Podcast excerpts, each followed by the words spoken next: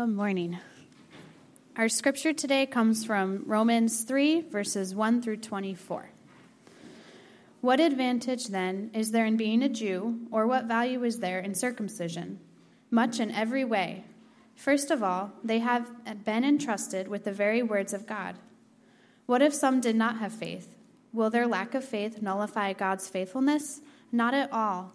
Let God be true and every man a liar. As it is written, so that you may be proved right when you speak and prevail when you judge. But if our unrighteousness brings out God's righteousness more clearly, what shall we say?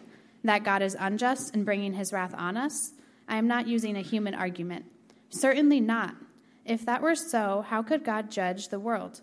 Someone might argue if my falsehood enhances God's trustfulness and so increases his glory, why am I still condemned as a sinner?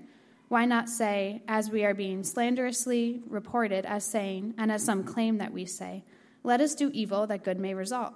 Their condemnation is deserved. What shall we conclude then? Are we any better? Not at all. We have already made the charge that Jews and Gentiles alike are all under sin. As it is written, there, was no, there is no one righteous, not even one. There is no one who understands, no one who seeks God. All have turned away they have together become worthless. There is no one who does good, not even one. Their throats are open graves, their tongues practice deceit. The poison of vipers is on their lips. Their mouths are full of cursing and bitterness. Their feet are swift to shed blood. Ruin and misery mark their ways. And the way of peace they do not know. There is no fear of God before their eyes. Now we know that whatever the law says, it says to those who are under the law so that every mouth may be silenced and the whole world held accountable to God. Therefore, no one will be declared righteous in his sight by observing the law. Rather, through the law, we become conscious of sin. But now a righteousness from God, apart from the law, has been made known, to which the law and prophets testify. This righteousness from God comes through faith in Jesus Christ to all who believe. There is no difference, for all have sinned and fall short of the glory of God and are justified freely by his grace through the redemption that came by Christ Jesus. Thank you, Rachel. So, 52 days of the year, somebody sets up coffee in any given room on any given Sunday these days. Somebody else bakes, makes treats for us to enjoy. 52 Sundays out of the year this takes place. 52 Sundays out of the year, the greeters come early to prepare, be prepared to welcome uh, us as we come in. Uh, 52 times a year, 52 days a year, we have uh, people scheduled to count money in the back and collect and make sure that we're being responsible with the finances. Uh, 52 times a year, 52 days a year, we have people who volunteer to serve in the children's ministry. Uh, 52 days uh, out of the year, the worship team comes up and they come a, a, an hour and a half before the service and they practice and they prepare. And I was actually thinking today because our rehearsal went really smoothly today. I'm like, wow, they, they've got this down. And then I realized it's because they do it 52 times a year. They come out 52 times a year somebody prepares some sort of a message to preach on Sunday 52 times a year, 52 days a year at a minimum. That's not counting special services. We have church. And the question that I think this text helps us to get at is why? Why church? Why religion, right? And let's use that word religion. I think that word religion needs to be redeemed. A lot of people don't, they hear the word religion, it doesn't rub them the right way, but let's just call it what it is, folks. This is religion. These are religious practices that, that we engage in 52 days out of the year and, and more than that, and through the, the kinds of activities that we engage in during the week, whether it's community group Bible study or whether it's your own personal devotions. This is religion. These are religious activities that we engage in. And so we got to ask this question why? Why? Why church? Why religion? Today we're continuing in our series on the book of Romans, and it's a series called Good News. Uh, I've been saying each week that we live in a world where I think a lot of us find it's bad news, bad news, bad news. That it seems like you have one or two types of news that you hear today. It's either bad news or fake news. Those are the kinds of news that are on offer for us today. And we come to the book of Romans, and it's very refreshing because the book of Romans announces good news. And it announces a, a good news that is bigger, that is greater than any bad news. It is true, it is not fake news, it is good, true news that trumps all fake and bad news. And it is the good news that in the person of Jesus, God Himself came for us. God Himself came in the person of Jesus Christ. He died to forgive us of our sin. He had died to announce that God's kingdom was returning. And He demonstrated that this was the case through His resurrection, showing that not even death, not even death can conquer Him. If, if you've got death licked, you've got everything licked. And that's what the, that's what the resurrection demonstrates about Jesus and what God was doing through Jesus. That, that this is the good news of the gospel. And, and what this good news points to, this good news points to, is that God's plan is to put an end to the bad news. God's plan is to put an end to the bad news. And, and this is actually what emerges in last week's passage in chapter 2. Of course, this is a letter.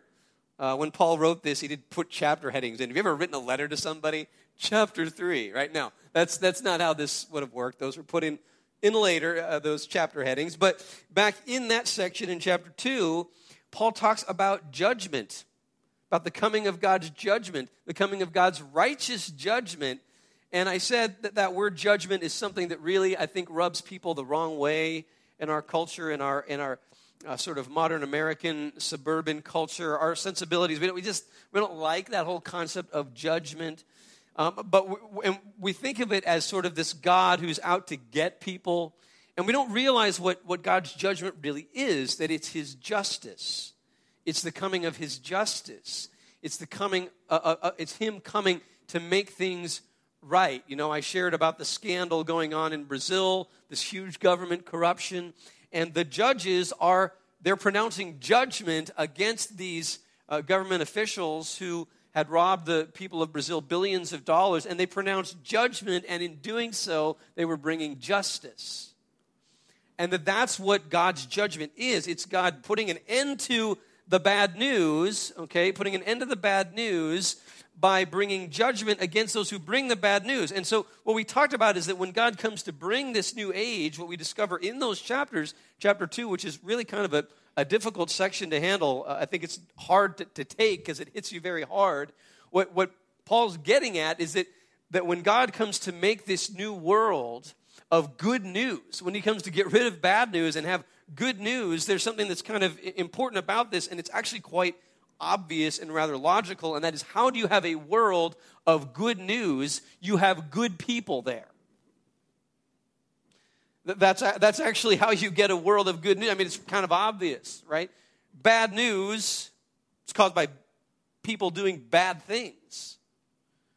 Good news is created by people doing good things. And so, what we discover in chapter 2 is God saying, What qualifies you, what qualifies you to be a part of that age to come is that you do good. We find in, in Romans chapter 2 that it's those who do what is good that will be qualified to be in this world of good news. And the point that Paul is trying to make in that section is he's saying, what qualifies you to be a part of that age of good news is not your religious performance. That's not what qualifies you to be a part of that age that is to come, that age of good news. And this comes through again in this chapter in a couple of different places. In verse 20, it says, Therefore, no one will be declared, no one will be declared righteous in his sight by observing the law. Um, probably a better translation there would be, no one will be declared righteous in his sight by the works of the law.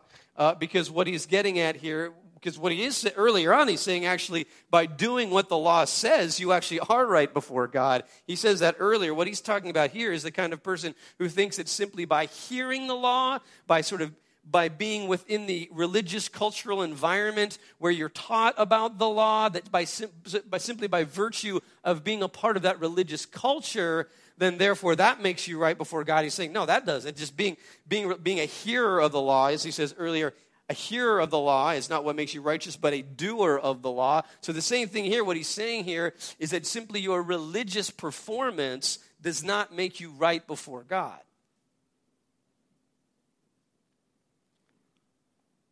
And so this kind of raises the question well, why church at all? Why religion? If it isn't what makes you right before God, then why bother? And I, I, think this is actually a question that's asked today. This is really the question, in essence, that, that Paul's getting at here in verse 1. He says, What advantage then is there in being a Jew, or what value is there in circumcision? And of course, here, what he's getting at is that Jewish culture and Jewish religion were simply one and the same. We tend to separate those out. In that day, they were just completely intertwined but so for us, we can take this and apply this in our own sense. Well, in the, in the same sense, what's the point of, of, of circumcision? What's, and when Paul talks about circumcision there, he's talking about it, uh, when he refers to circumcision, he uses it as a way of getting at the entire uh, Jewish religious culture. Um, it's a little bit like if I talk about how an army is going to put boots on the ground, right? They're going to go into a country, put boots on the ground. I don't mean all they're going to do is just drop boots on the ground right? It's a way of getting, there are going to be boots on the ground, but it's a way of getting at this entire, well, this entire army with tanks and, you know, whatever else may come. And similarly, when Paul talks about circumcision, it's a way of getting at the entire religious culture of, of Judaism. And what he's saying is that that is not what makes you right before God, simply being a part of that religious culture. And so then that raises this question well, then what's the point? What advantage then is there in being a Jew? What advantage what value is there in circumcision? So then for us again, this raises that question for us, why religion? Why church? And again, this is a question that I think people ask all the time in our society. A lot of people, why, why religion? Why church? Why would you even be a part of that? And I think for some people, at, at best, at best, religion is just a waste of time. At best, religion is a waste of time because, look, I mean, we are busy people, right? We're busy, busy, busy. We go all week. We go all week, and then the weekend comes. Like, when are you going to mow the lawn? You know, when are you going to get a haircut? Right? I mean, I need actually I need a haircut, right? When, when are you going to get these things done? When are you going to have time to relax? When are you going to have time to to catch up on your Netflix show that you love. I mean, you, you, you know, we're so busy that it just seems like religion is kind of just a waste of time. At best, that's what people think. At worst, religion, we almost have a, some people have sort of a visceral reaction to it. Like religious people, I, I, I, don't, I don't know about organized religion, almost sort of negative connotations. So this, this question is a a question which is very much live and well in our culture today. And it's an important one for us to be able to address. Why religion? Why church? And I think part of the problem here, again, some of the misunderstanding in our culture is precisely because people have, at least subconsciously, come to believe, well, yeah, religion is what makes you right with God. Being a part of church, being a part of all of these activities, this makes you this makes you right with God. And when people have that attitude, it can create an air of superiority amongst religious people. Right? You, religious people start thinking, well, I go to church. Good people go, that's what good people do. So there's us good people, us church going people, and then there's all those bad people that don't go to church. Right? Because that's what, at least at a subconscious level, we feel like, well, I went to church, I must be right with God. I'm participating in these religious activities clearly I'm part of God's people. And so then this air of superiority can come where people, again, there's us church people who go to church, there's good people, and then there's those bad, you know, people who don't go to church. And so then people on the outside, they look at that and they're like, that is incredibly superficial. Like, really? Like that that's what makes you right with God. And of course, when an outsider looks in and says that, that doesn't make I mean, you think that just because you're part of church and all that makes you a good person, that makes you right before God, uh, and they, they're sort of critical of that, they're exactly right. That's what Paul's saying. Paul, Paul goes back in, in the verses that immediately precede this. uh, verse, let's see, verse 25. He says this He says, circumcision has value, right here again, that whole religious tradition has value if you observe the law. But if you break the law, you have become as though you had not been circumcised. So he's getting a look that, well, look, I mean, that religious stuff is good if you actually do what God says, but if you don't, it's worthless. So again, the question then is, well, why religion? Why church? And here's what we need to understand religion itself, on its own, is completely worthless. But what can happen through it is of infinite value. Religion itself, just itself, is worthless, but what can happen through it, what God can do through it, is of infinite value. Now, I want to highlight three things that emerge from this text about what our religious uh, practices can do that are of infinite value. First of all, religion can convict us of our sin. Verse 20 says, Therefore, no one will be. De- no one will be declared righteous in his sight by the works of the law. Again, I think he's getting at no one will be declared righteous in his sight by simply being a part of these religious practices. But rather, through the law, we become conscious of sin. He's saying, now listen, when those religious practices draw attention to an awareness of your own sin, now we're on to something. What religion does is it convicts us of our sin. And here's, what we, we have to understand is that is it coming to an awareness of your own sin is a prerequisite to wholeness. That wherever you are personally in your own life, uh, if you're in a place where the reality is you feel quite broken, uh, you, you are hurting in, a number of different ways. Uh, there, are, there are a number of prerequisites to, to becoming whole, but one of the prerequisites to finding wholeness is becoming aware of your own sin, being convicted of your own sin. Uh, I, I, think that in any, in any, any marriage, for example, maybe your marriage is struggling and you're trying to figure out how, how are we going to get our marriage to work? How are we going to get over these difficulties and challenges and brokenness? And I can tell you that the number one thing that needs to happen in that marriage is that the two individuals need to become aware of their own sin. They start looking at themselves and say, I, I see where I've fallen short. I just had a conversation with somebody in our church just recently, and it was very encouraging to me because this individual was just talking about, boy, you know what? I, I, these are some things that I really need to fix in my marriage. I need to do a better job at this. I was so encouraged by that.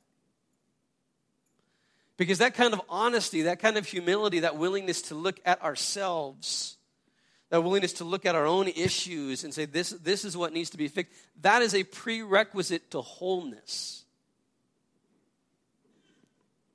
I hope that we can create a culture of that in our church create a culture where we're comfortable admitting, boy, I'm, I, I'm messing up in this respect. This is my sin.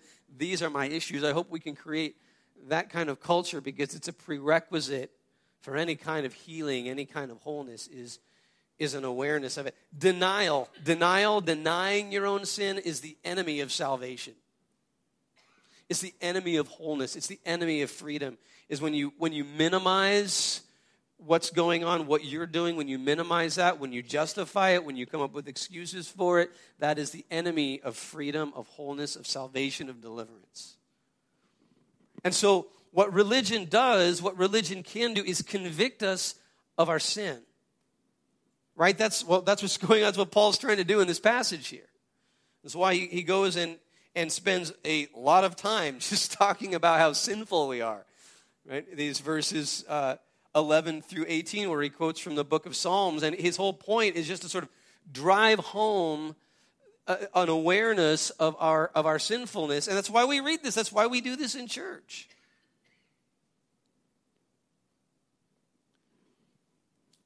There is no one righteous, not even one. There is no one who understands, no one who seeks God. All have turned away. They have together become worthless. There is no one who does good, not even one. Their throats are open graves, their tongues practice deceit. I don't know about you, but that, that's definitely true of me. There are times when my there are times when my throat is an open grave. And that imagery, I mean, it, what it's saying is that death comes out of your mouth.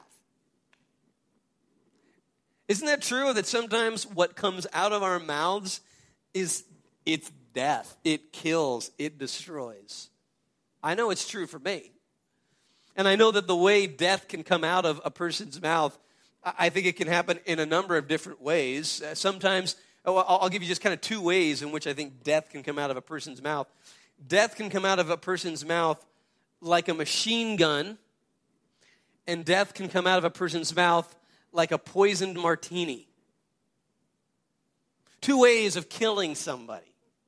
You can shoot them with a machine gun, or you can slip something in their martini. And I think that our words bring death through both of these means. Sometimes death can come out of our mouth in the f- form of a machine gun. The words that come out, they come out like, like bullets. And I think that's a great illustration because sometimes you'll say something and you want to take it back. But it's like pulling the trigger on a gun and trying to, can I get the bullet back in the barrel? It comes out and it's like a machine gun, the kinds of things that we say to one another in a place of anger, in a place of frustration, that our, our throats are like, are like open graves. That's one way in which death can come out of our mouths. Another way in which death can come out of our mouths is, is like a poisoned martini, like in the, in the Bond movies, you know. In the Bond movies, it seems like if somebody gets poisoned, you know, they slip something, slip something in their drink and in Bond, it's always martini. So that's why I'm using that as an example here. But, but you, you slip something in the martini, and then you give them the martini, and it seems like, oh, you're giving them this wonderful drink, this nice drink, but it actually kills. Isn't it true that sometimes our words, they can almost come across like, I think, were they being nice? But it's passive aggressive. That's what passive aggressive language is all about. We say something that it seems like maybe they're being nice, but underneath it, there's poison I was just talking with a friend of mine who told me that her mother in law said to her, Oh my goodness, look at you. You've done a great job. You've lost so much weight. You don't have that much left to lose.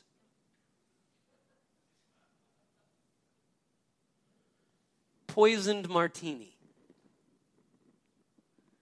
It seems nice. I mean, just think of all these ways in which we use our words, and what comes out of our mouth is, is nothing more than death an open grave. And you see, the, the, when we read this, it convicts us of this. That's why we're talking about it in church, is to convict us of this. To say, yeah, that was me. That was me this past week. I, I laid out a machine gun. I poisoned a martini. That was, that was me this past week. That's, that's what we do in church. That's why we, we talk about these kinds of things. Religion convicts us of our sin, it convicts us of the root of our sin, which is a lack of reverence for God. This comes out in verse 18, right? He goes on and on and on about, about our sinfulness. We are swift to shed blood, ruin and misery mark our way, the way of peace they do not know. And then he sums it all up, right? What is the root cause of this? Where does all of this death come from? And he says very simply, there is no fear of God before their eyes.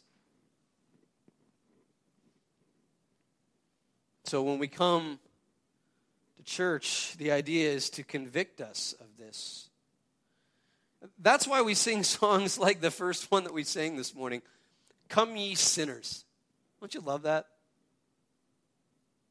I mean, a, nice coming to church. What a oh, it's such a happy day. I just love it here. They just make me feel good. The first song, "Come ye sinners." Oh, right. Thanks for reminding me. Yes, exactly. That's right. It might as well say, Come ye losers. It doesn't sing as well, but maybe we should try that.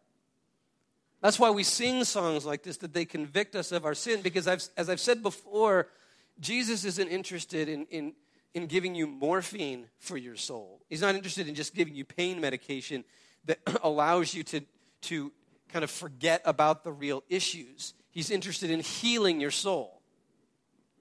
That's why when I look for songs, I'm not looking for songs that just kind of make you feel good about yourself. I'm looking for those songs that will dig deep and will identify the real problem.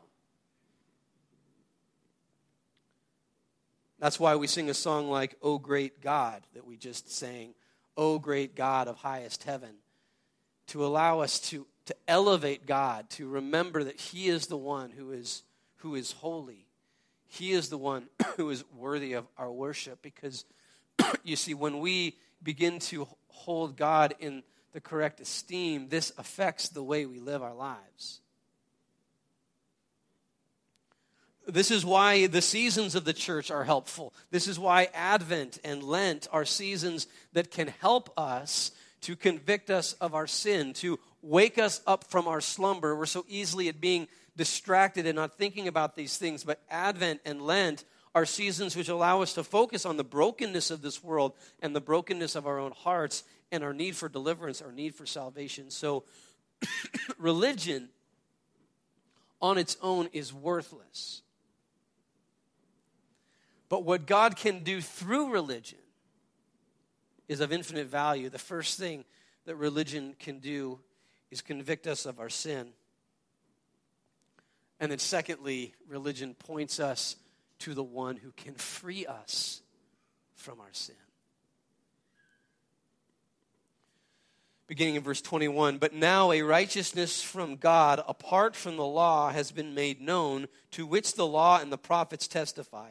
This righteousness from God comes through faith in Jesus or through the faithfulness of Jesus in all who believe.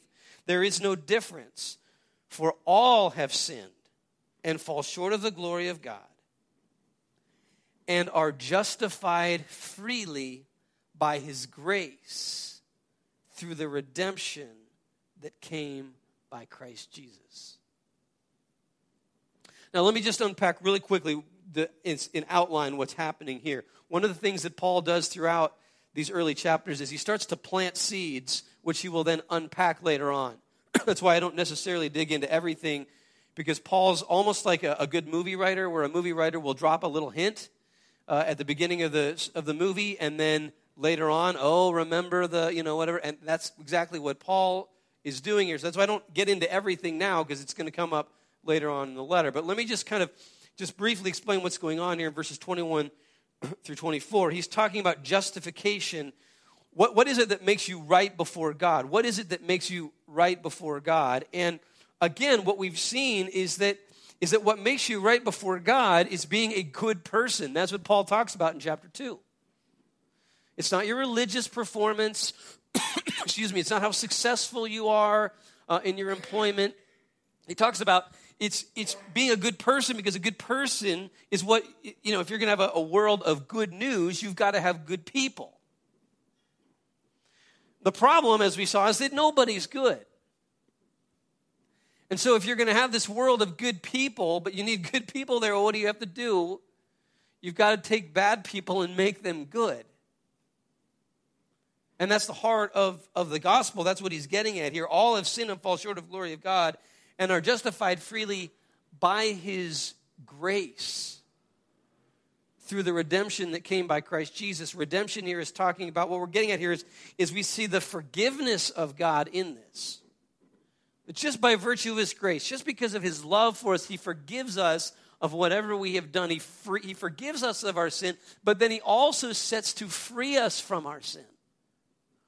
That's what redemption is to, to buy us out of this world of sin. And so, what he's saying is that when we put our faith in Christ, when we put our trust in him, and this is the point, you can do that no matter who you are, no matter what you've done. And when we put our faith in Him, then His grace comes and not just forgives us, but begins to work in us. Now, as Paul will say, it's a process, it has ups and downs, it doesn't happen overnight. But the point is that the very power of God, grace is not just favor. We think of grace as divine favor, it's also divine power. And that's what Paul's getting at. He's saying it's the power to begin to shape you into the person you will one day be. This is important. Paul has to bring this up because it's clear that there are some in the Christian community that have accused him of being Well, basically, teaching that you can kind of do whatever you want. Teaching what is sometimes known as antinomianism, anti law, this idea that because, because God is so gracious, and that his glory is seen in his grace. In other words, if, if you want God to be glorified, you need to take a look at his grace. That God is most glorified when he, when he shows his grace upon his people. And so then people started thinking, well, wait a minute, if, if what glorifies God the most is when he has to show us his grace, well, then maybe we should just keep sinning. If I just keep sinning, then he just keeps forgiving me, keeps forgiving me, and that glorifies him.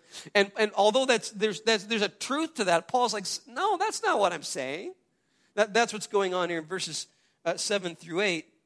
Uh, someone might argue um, if my falsehood enhances God's truthfulness and so increases his glory, why am I still condemned as a sinner? We'll come to that weeks from now. Why not say, as we are being slanderously reported, as saying, wait, excuse me, why not say, as we are being slanderously reported as saying, and as some claim that we say, let us do evil that good may result. So the, what he's getting at is people thinking, well, let's just keep doing, let's do what's wrong because then that will highlight God's remarkable grace and glorify him. And Paul, what Paul wants to say is, look, grace is not just divine favor, it's divine power. God is glorified not only through his forgiveness of you, God is glorified through his deliverance of you. The grace of God brings glory to him when it works in you and brings freedom in you. And, and, as Paul will say later on, he's like, wait a minute, well, why would you keep sinning? That's precisely what he's delivering you from. It wouldn't even make any sense. When we talk about God save me, God save me, what we're saying is save me primarily from my sin. And so it wouldn't make any sense to say, well, maybe I should just keep sinning so that God's grace can come upon me. No, he's saying that's exactly what he's rescuing you from. The heart of the Christian faith is, is not just that God forgives you of your sin, it's that he wants to free you from it. And to me, I don't know about you, but there is so much hope in that. There's so much hope in that, knowing that as I put my faith in Christ, I can trust that He's going to work in me. He's going to begin to bring change in me. It's not going to be perfect in this life, but I can cling to that. I can hold on to that, and I can look forward to that day when God completely frees me of my sin and I live exactly as He would as He has called me to live. And we come to church to remind us of we come to church to remind us of this, to convict us of our sin, but then to point us to the one who can free us from this. Paul's saying that's, of course, what the scriptures have always been about. Verse 21, this is such an interesting verse. But now a righteousness from God, apart from the law, has been made known to which the law and prophets testify. It's kind of an interesting statement there. What he's, he's saying, again, what he's getting at is that God's faithfulness is not simply to the Jewish cult, religious cultural uh, tradition. It's not just for them, okay? It's not just for them who have the law and have established this entire religion around the law. He's saying this, this faithfulness of God is not just for them, but that law pointed to that in the first place. And so the idea, again, is that, that the advantage of religion is that we have this. We have we have the scriptures that tell us and remind us and point us to the fact that not only are we forgiven of our sin, but we are, we are free. We have the opportunity for God to work in us and deliver us. And so, again, what, what is church all about? It's, it's about convicting us of our sin, but then pointing us to the one who will bring deliverance in our lives. That's why, that's why one of our core values is being gospel centered. That's why one of our core values is basically Jesus, that Jesus is at the center of everything that we do. This is why, as you have all learned, I am a one trick pony. I'm a one trick pony, that, that every Sunday I basically say the same thing. I try to get it, come at it from a different angle, maybe apply it a little differently, but I basically say the same thing. I am a one trick pony, and that is that what I want to do is point us to Jesus, to the hope that we have in Jesus. And listen, if you come to church and if you come to church and the pastor does not point you to Jesus, that would be like going to a Milli Vanilli concert and not hearing Blame It on the Rain. That would be like going to a Celine Dion concert and not hearing My Heart Will Go On. That would be like going to a Vanilla Ice concert and he doesn't sing Ice Ice Baby. That would be like going to a Bob the Builder concert and not hearing Can We Fix It? You come to church, it's a one hit wonder. It is the gospel. Because religion itself is worthless. But religion that points us to Jesus is of inestimable value. That's why all the songs that we sing, they, they point us to Jesus. Again, that's why the seasons of the calendar are helpful. Easter, Christmas, Advent, all of these seasons help to remind us of the heart of the gospel. Religion convicts us of sin, it points us to what can free us from sin. And thirdly, it sends us out on mission to eradicate sin. We find this interestingly enough in verse 2. Again, beginning in verse 1, what advantage is there in being a Jew, or what value is there in circumcision? So, again, getting back to this question of religion, what is the point of it? Verse 2 much in every way. First of all, they have been entrusted with the very words of God. Now, this word entrusted, it's an interesting word here. Uh, one scholar uses this analogy. The word entrusted is a word, he, he says it's, it's a little bit like this and he explains a time when he was traveling from England to New Zealand, and a friend of his had family living in New Zealand, and they had had a necklace that was incredibly valuable that they wanted to get to New Zealand. It was so valuable that they did not trust it mailing it, right? So they asked him, they said, will you, will you take this and give it to them when they get to New Zealand? And what he says is they were entrusting that necklace to him. In other words, when somebody entrusts something to you, it's not necessarily even for you. That you are a messenger, you are a deliverer. And this word here, what Paul's getting at here, is that the people of Israel, and then, of course, now us as, as Christians, we are entrusted with the words of God. In other words, the reason that we are called is to, is to go out on mission.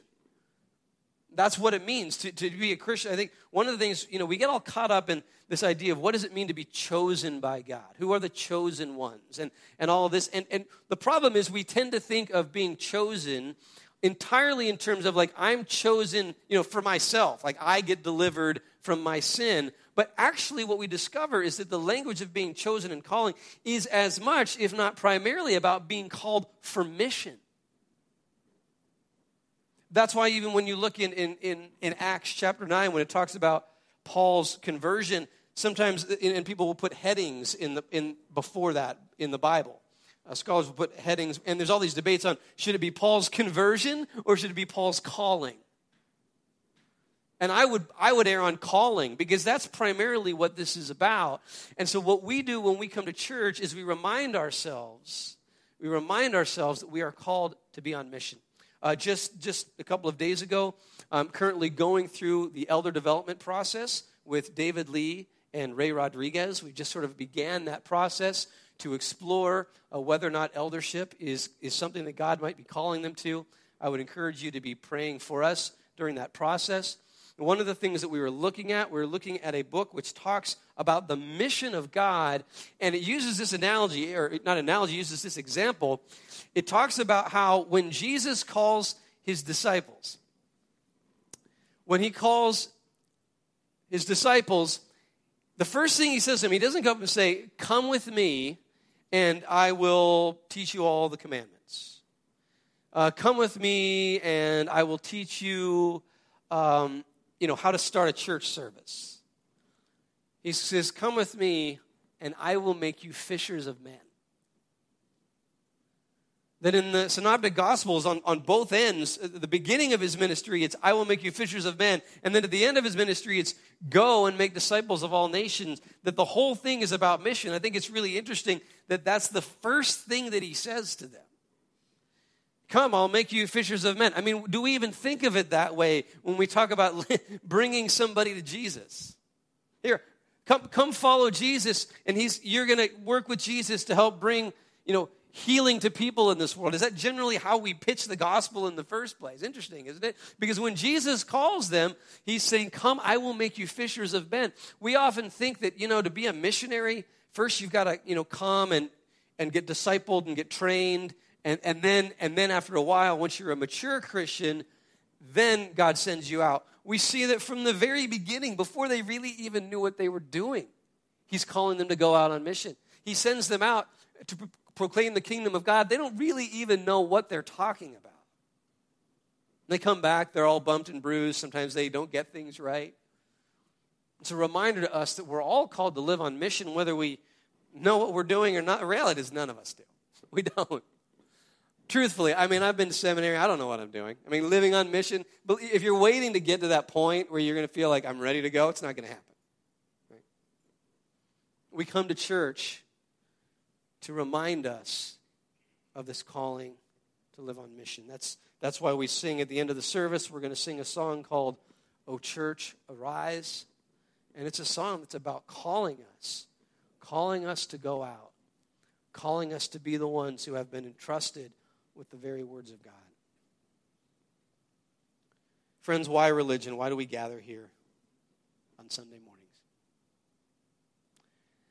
Religion itself, on its own, is completely worthless. But what God can do through it is of inestimable value. And I, and I say that, I think this is a good time to bring this up because, look, summer is, is is a time when it's easy to get out of the habit of going to church. Isn't that true? I mean, summer's just a time when, you know, it's beautiful out, there's all kinds of fun things to do, and I think it's really easy for us to get out of that habit. And it's going to be really easy to get out of that habit if we really don't understand why we're coming in the first place. I mean, if we're coming because, well, that's just kind of what we've always done, if we're coming because, well, that's what my parents always did, if we come because, well, that's what my friends do, that's only going to take us so far. We've got to remember that, that the religion itself is worthless, but what it can do is of an inestimable value. That, that every week we need to come here and just be reminded, be humbled. Be humbled of our own sin. Acknowledge that. We need to come and be reminded that we have a God who has come to forgive us of our sin, to free us of our sin. And we need to come each week being reminded that God is calling us to go out as his agents of renewal. You pray with me?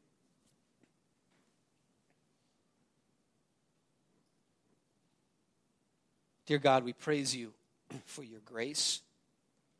We praise you that you have not just left us here. We praise you that you long for us to, to become more and more who you've called us to be.